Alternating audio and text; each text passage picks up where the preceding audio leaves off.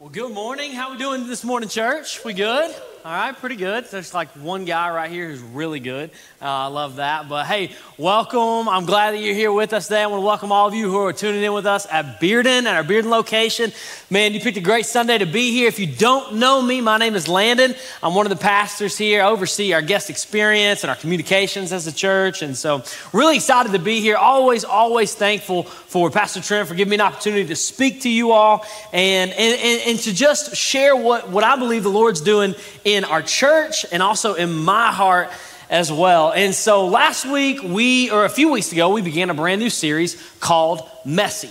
And so this, this is all about this messy church in ancient Greece called Corinth. And so there's a man named Paul, and he writes a letter. He actually writes several letters to, to them, uh, but we're in his first letter that he writes to them, just kind of correcting them, encouraging them, because they were a messy, messy church. And you're going to see over the next few weeks as we kind of get into all the things that they were struggling with and all the things that they were dealing with, just how messy it was. And so last week, as Pastor Greg shared, what a great message about our, uh, just about all of our wisdom coming from Christ and Him crucified. But he really talked about this theme of wisdom. And so today I'm going to continue on that theme of wisdom because in the third chapter that Paul writes, he actually continues on wisdom today. So today's message really is all about this one word. It is it's wisdom. And so when you think about the word wisdom, okay, I want everybody to have a little activity, okay? All right, a little bit of engagement here. So when you think about the word wisdom, I want everybody to think in their mind what is one word that comes to your mind. Okay? All right, give you three seconds. All right, everybody think. Here we go. All right, got it? Put it in your mind. I'm gonna bet with just, I'd put, you know, everything on the line today that this did not pop into your mind TikTok. Right? Okay? Like I said, I oversee communications here at our church, and, and so I, I, I know TikTok, I, I, I, am on it, and, and so, but I bet you when you think wisdom, you don't think TikTok, right? No, no, no. Now, if you don't know what TikTok is, all right, it's basically a video app on your phone that is gonna send you videos over and over. And so the algorithm is going to show you videos that it thinks that you would like. So at first, it's just funny videos and, and, and different things that make you laugh, but then the app kind of gets to know you.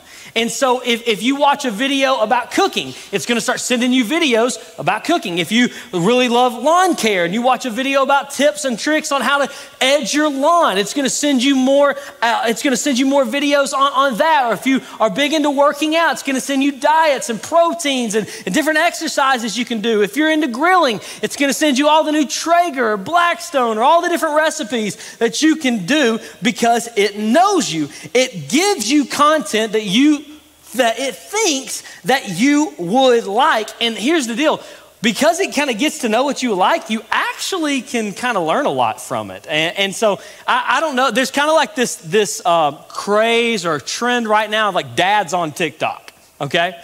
Because dads are like learning how to edge their lawn and do all the different recipes, and, and, and they can learn, you can actually learn a lot through it. So there was this youth pastor once, and he was talking uh, about uh, because, you know, TikTok, if like any social media, you can get into some pretty inappropriate stuff pretty quickly.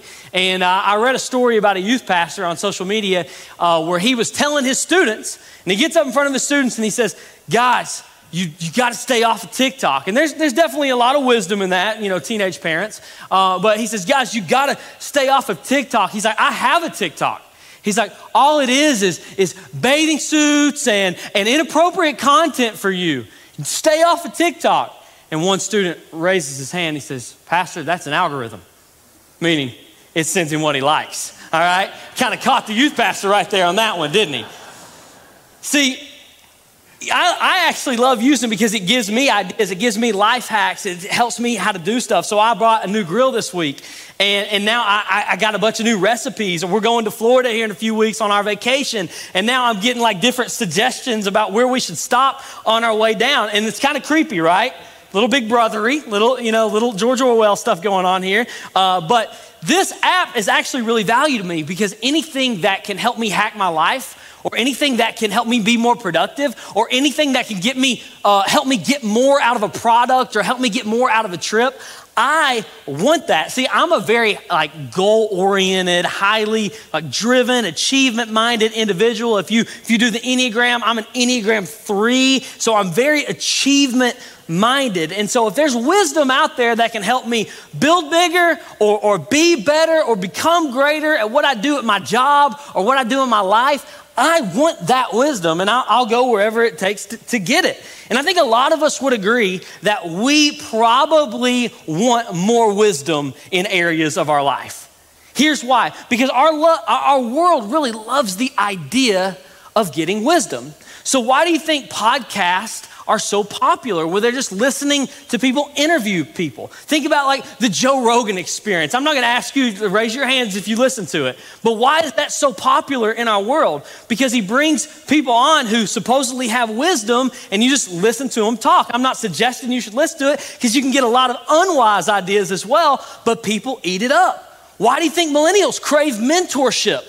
In, in their jobs and their careers because young people know that in order to, to have a successful career, you need wisdom, you need mentorship. Why do you think Pinterest DIY pins are so popular because people want wisdom on how to do the next house project. Why do you think modern philosophers like Jordan Peterson and Cornel West and are mainstream today? People who just usually lived in universities, we're listening to them, we're seeing them on social media because our world is so crazy and people want wisdom on how to decipher and how to live in this crazy world. I mean, why do you think how to videos are so popular on YouTube? Because people want wisdom on how to be more productive or how to win a game or how to do anything. People love wisdom because people know that if they want to build bigger, if they want to be better, if they want to become greater, they need the wisdom that is out there. It's a key.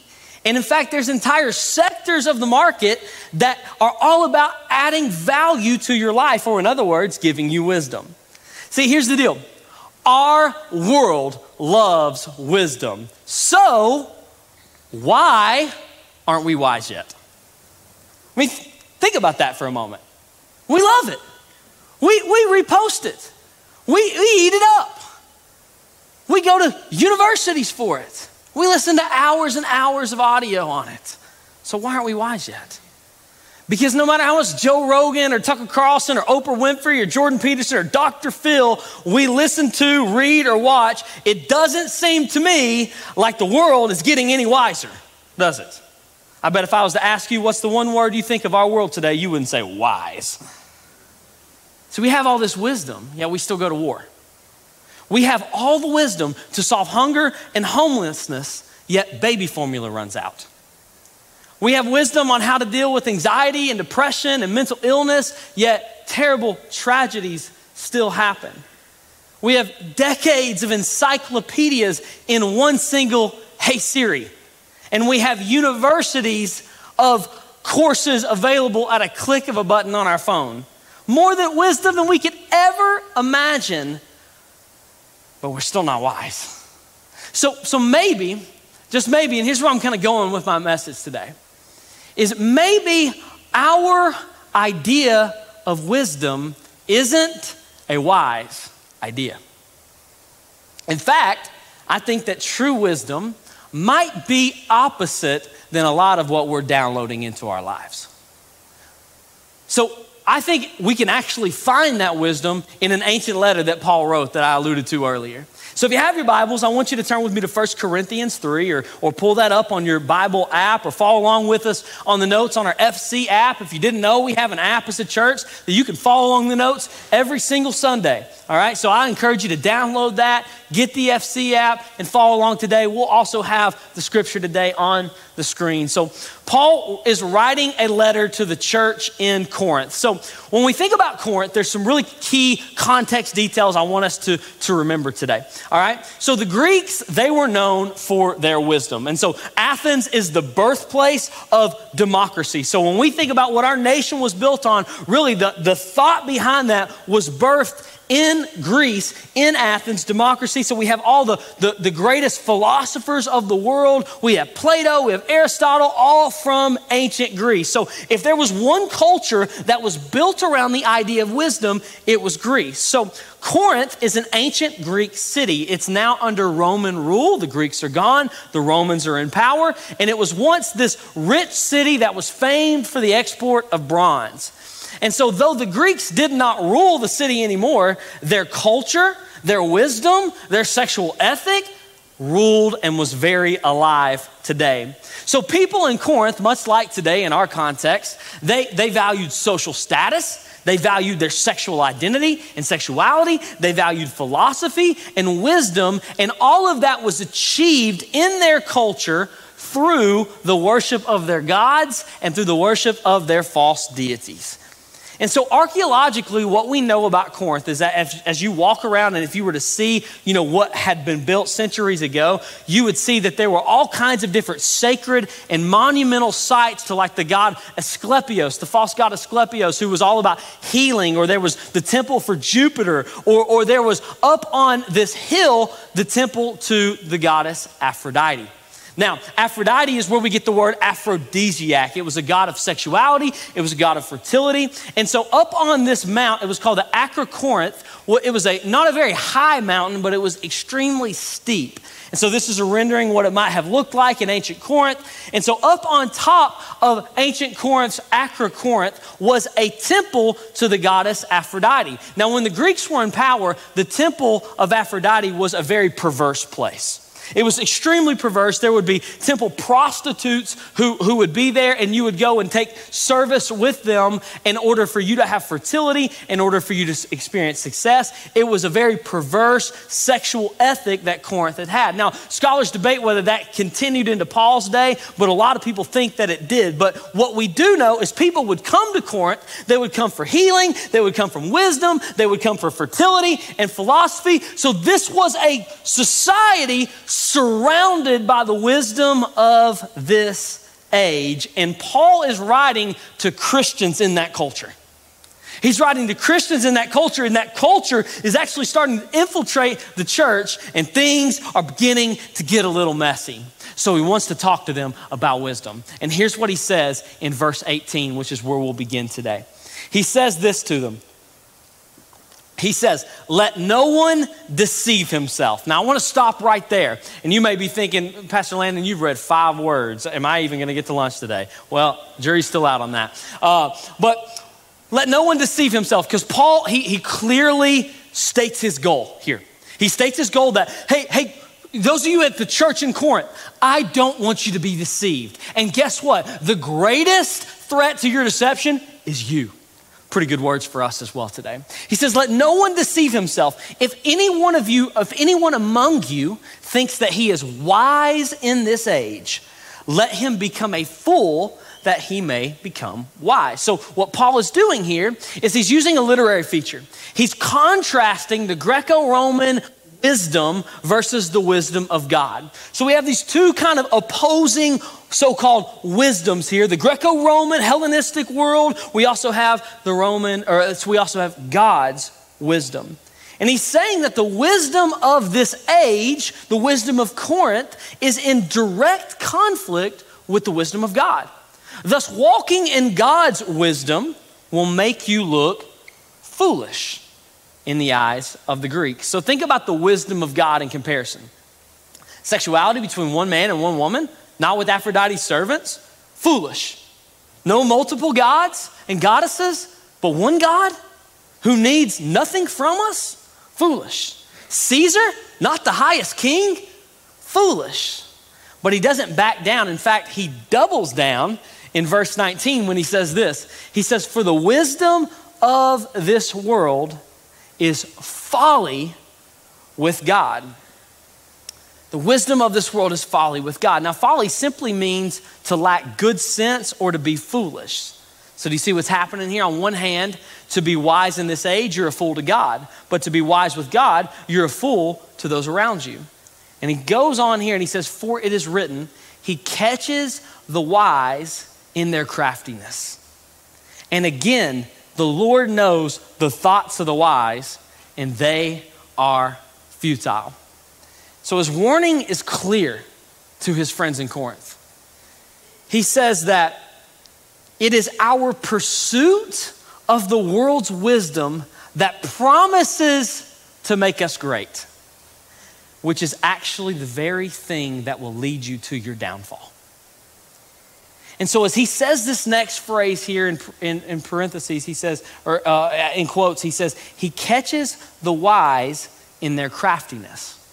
So, this is a, a verse from the Old Testament book of Job. And it's a theme that is repeated all throughout the scripture. And we see throughout the scripture a host of examples of the wisdom and the power of God up against the wisdom and the power of this age.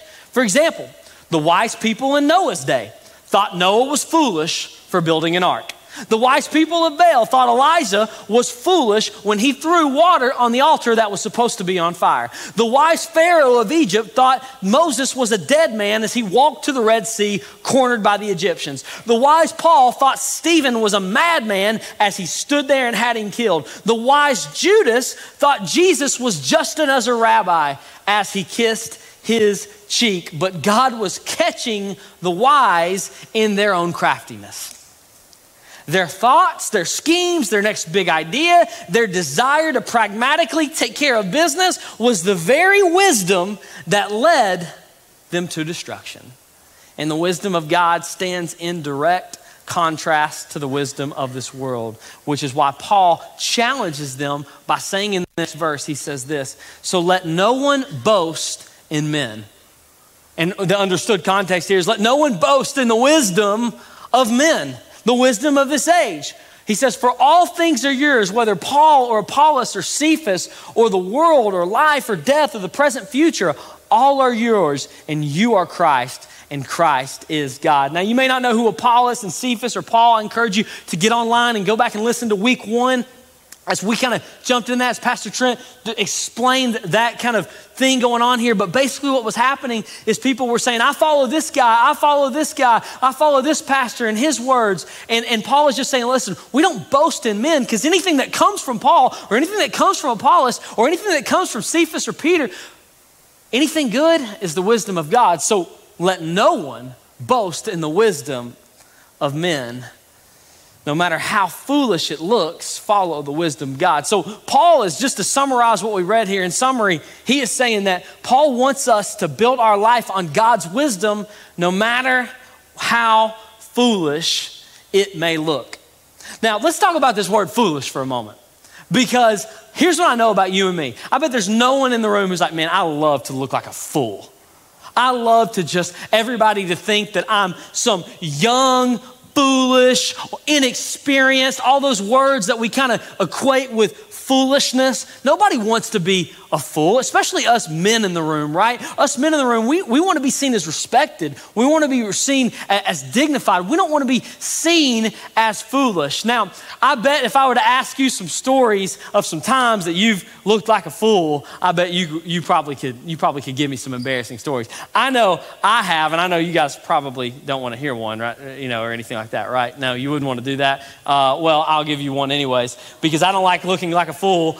Uh, you know, there was one time I was uh, driving, I had a brand new truck, and I was driving to drive my truck and park the truck for the first time. And I got my truck stuck in a tight parking spot, and I had to have a 60 year old woman on crutches help me back out of the truck, help me back out of the tight spot. Well, the time I, me and my friends, we were, we were going to, uh, I just got married, and me and my friend Danny, we were driving down to Atlanta about two or three weeks, and we were, were headed to the airport and driving on a trip, and, and I couldn't figure out why people were honking at us the whole way, and I realized that I still have just married on the back window.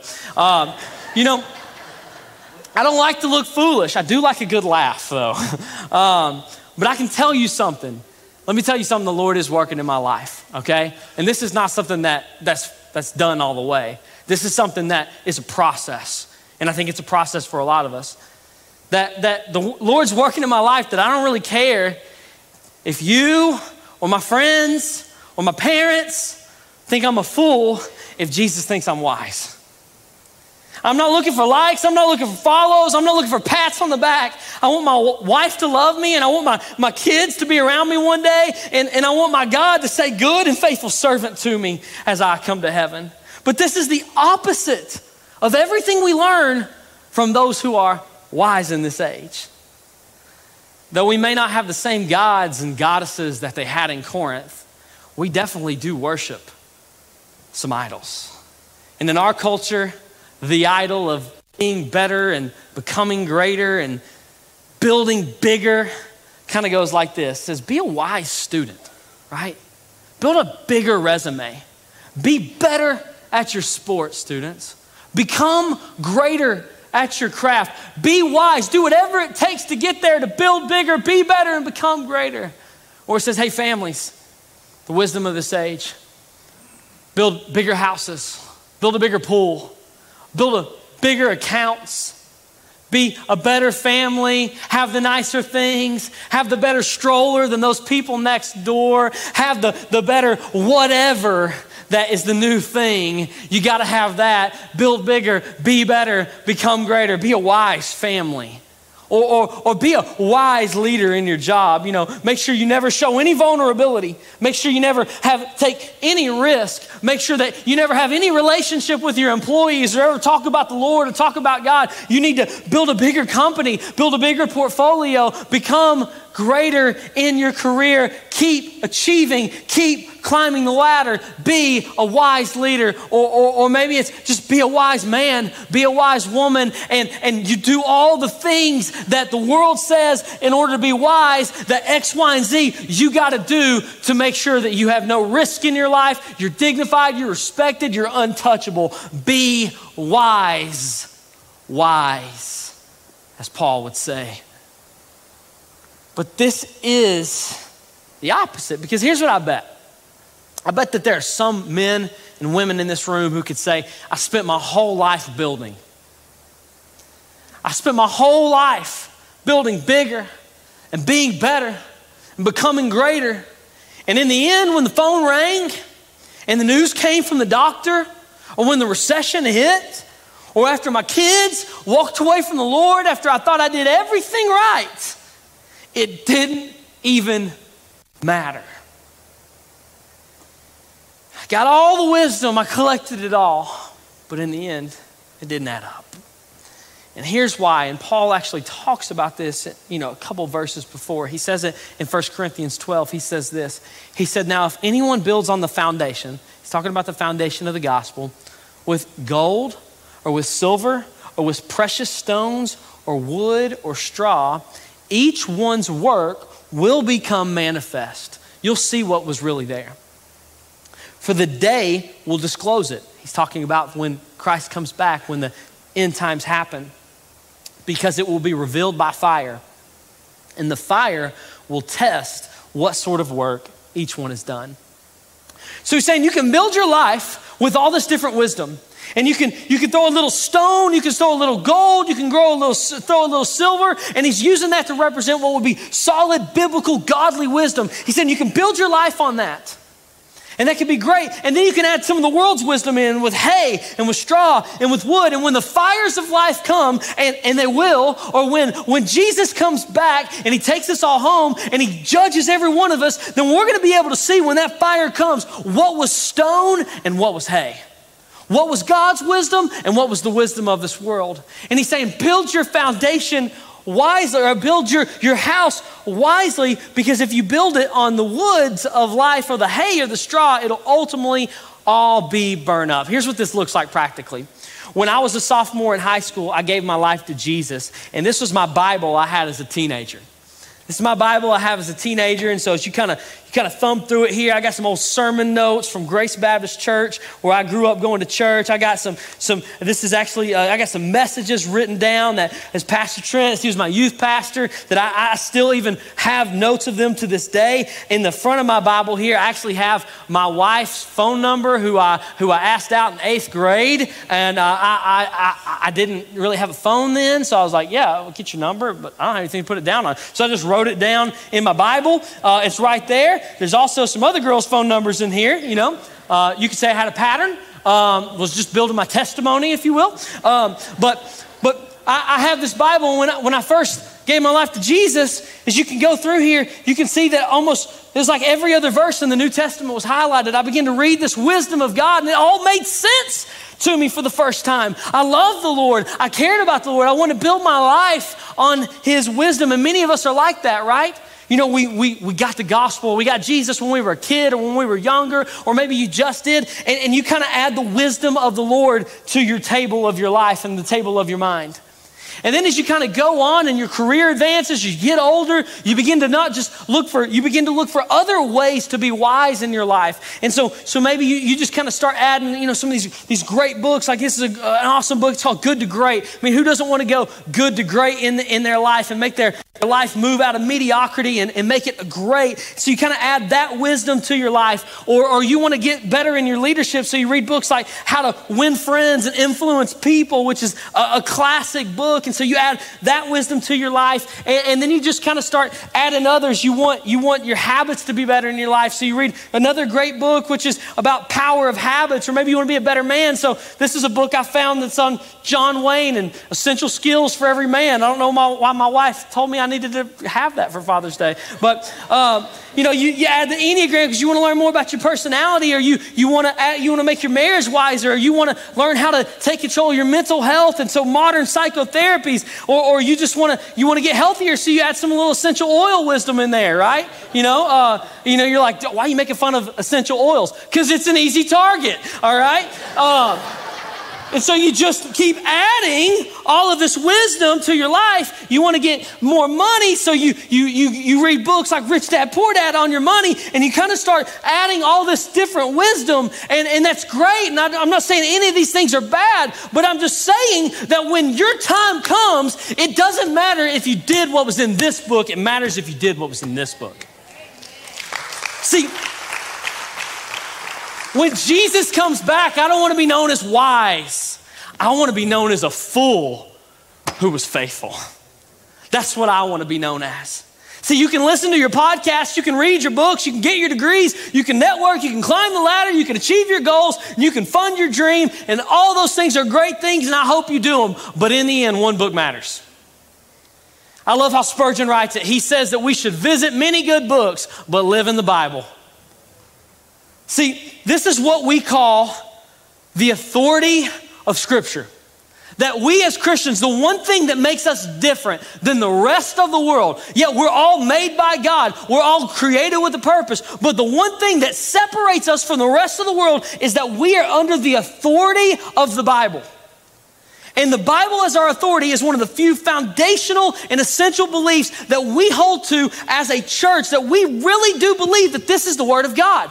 We really do believe that when He speaks through His Word, that we're called to listen. We don't have to question what God's will is for our life. It's right here. We don't have to look for what God wants for our kids. It's right here. Whatever you want covered, the Holy Spirit has covered it from cover to cover.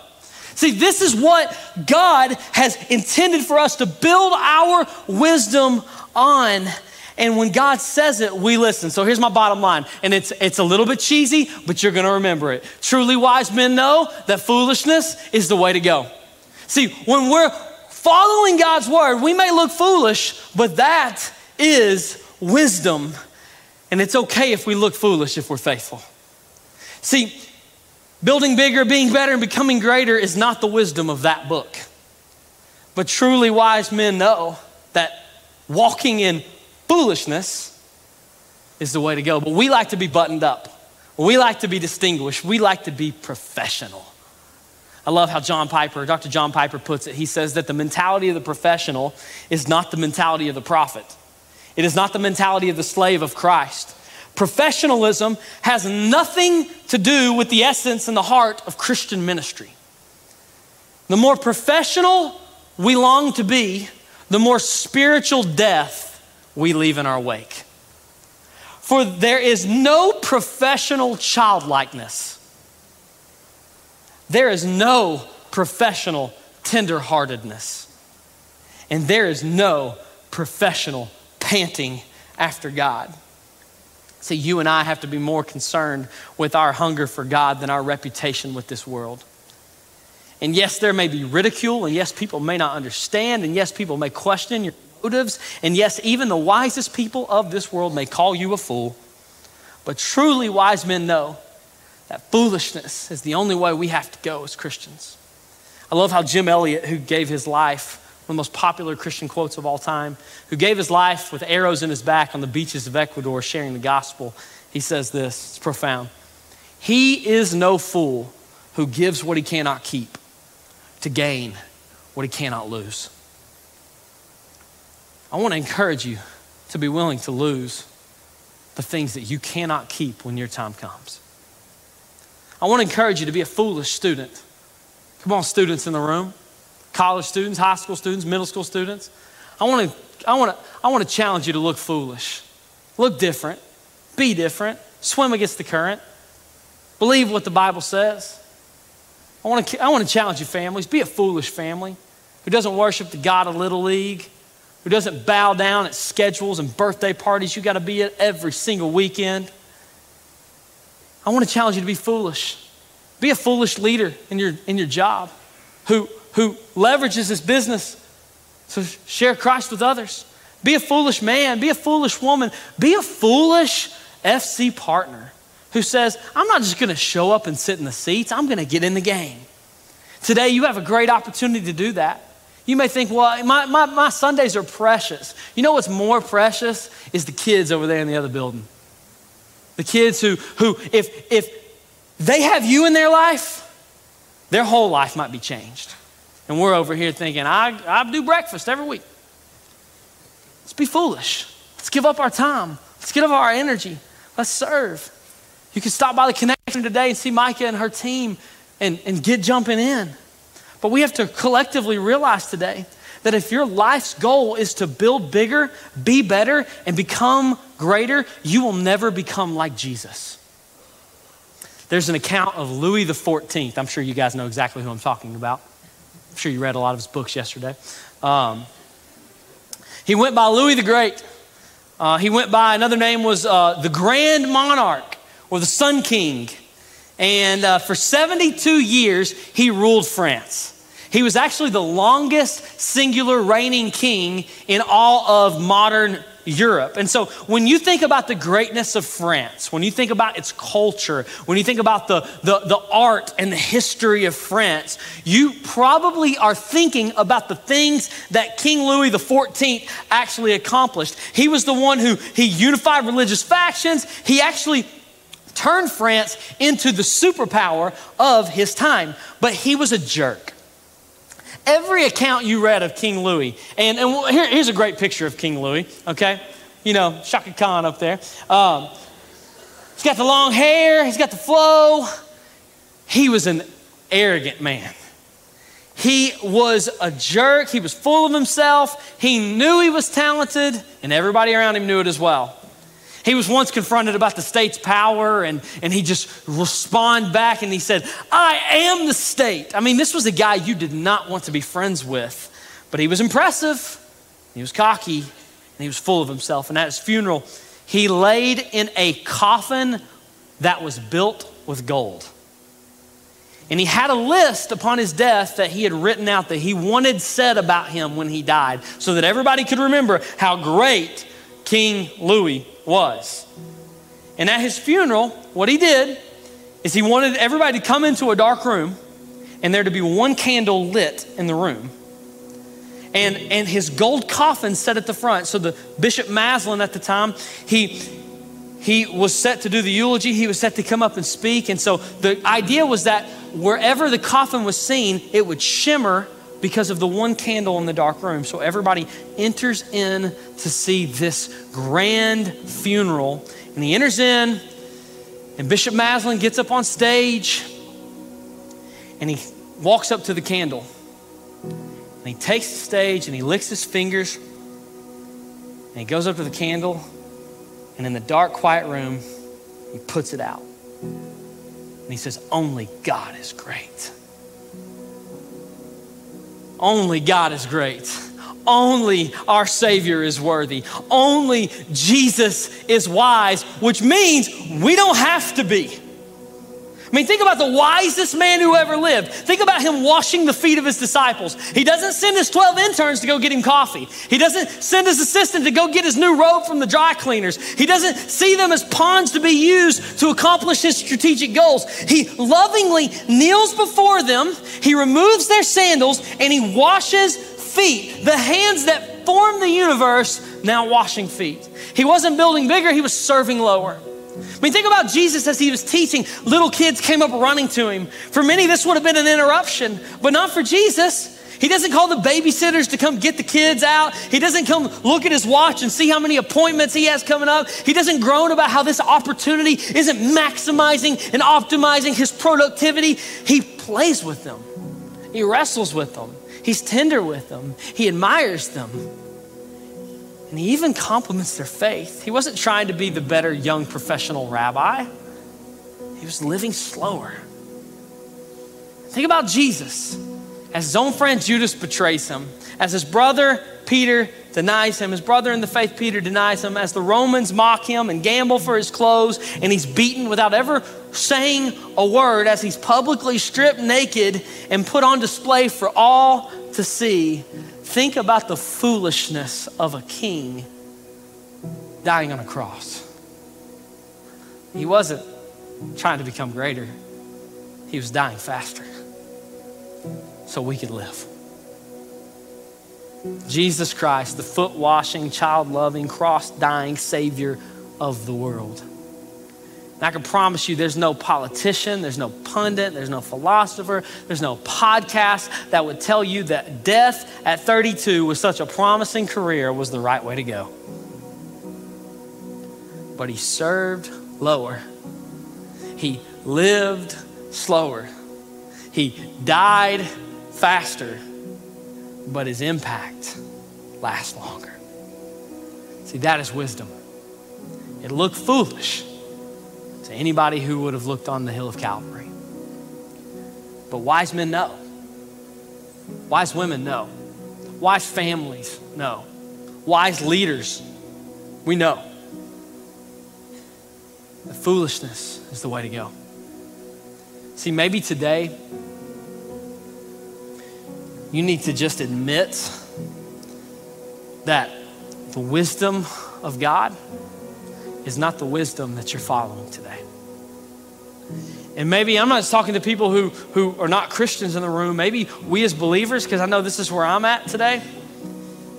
We as believers need to say that we've allowed some of the world's wisdom to creep into the way that we make decisions, the way that we lead, the way that we love, and the way that we live our lives.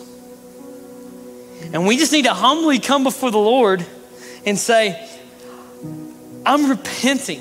I'm turning from that and I'm going to live for Christ. I'm going to live for His wisdom. I'm going to follow. Or maybe today you you've been looking for all the different ways to fix your life, and you just need to humbly come before the Lord and get on your knees and say, God, I need your wisdom today. I'm at this crossroads in my life and I don't know where to go. I don't know what to do. And, and, and I'm hearing all these different voices, but God, can I just hear your voice this morning? Maybe we need to admit today that our idea of wisdom hasn't really been a wise idea. And we just need to kneel before God this morning and repent of it and turn from it. So the invitation is simple today. What do you need to turn from? What do we need to repent of? What do we need to cast aside so that we can take on the wisdom of God? Here in just a moment, our, our band is going to play and just allow you, give you a moment just to, to kneel before God. To come down here and maybe you, you literally kneel. It's just a sign of surrender.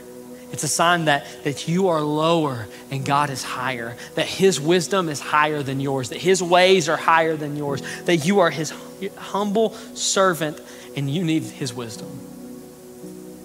And you need to repent of that. So, what I'm going to ask us to do right now is let's go into a moment of prayer. Let's go into a moment where we just come before the Lord. And maybe you just need to get up and come down right now and pray. And then our band is going to close us in a time. let's move, let's pray, let's repent, and let's t- put our eyes on Jesus. Thank you so much for watching this video. We'd love for you to like the video and leave a comment, and we also encourage you to subscribe and click the bell so you never miss a post from Foothills Church. To learn more about FC, just head to our website by going to foothillschurch.com or by clicking the link in the description below.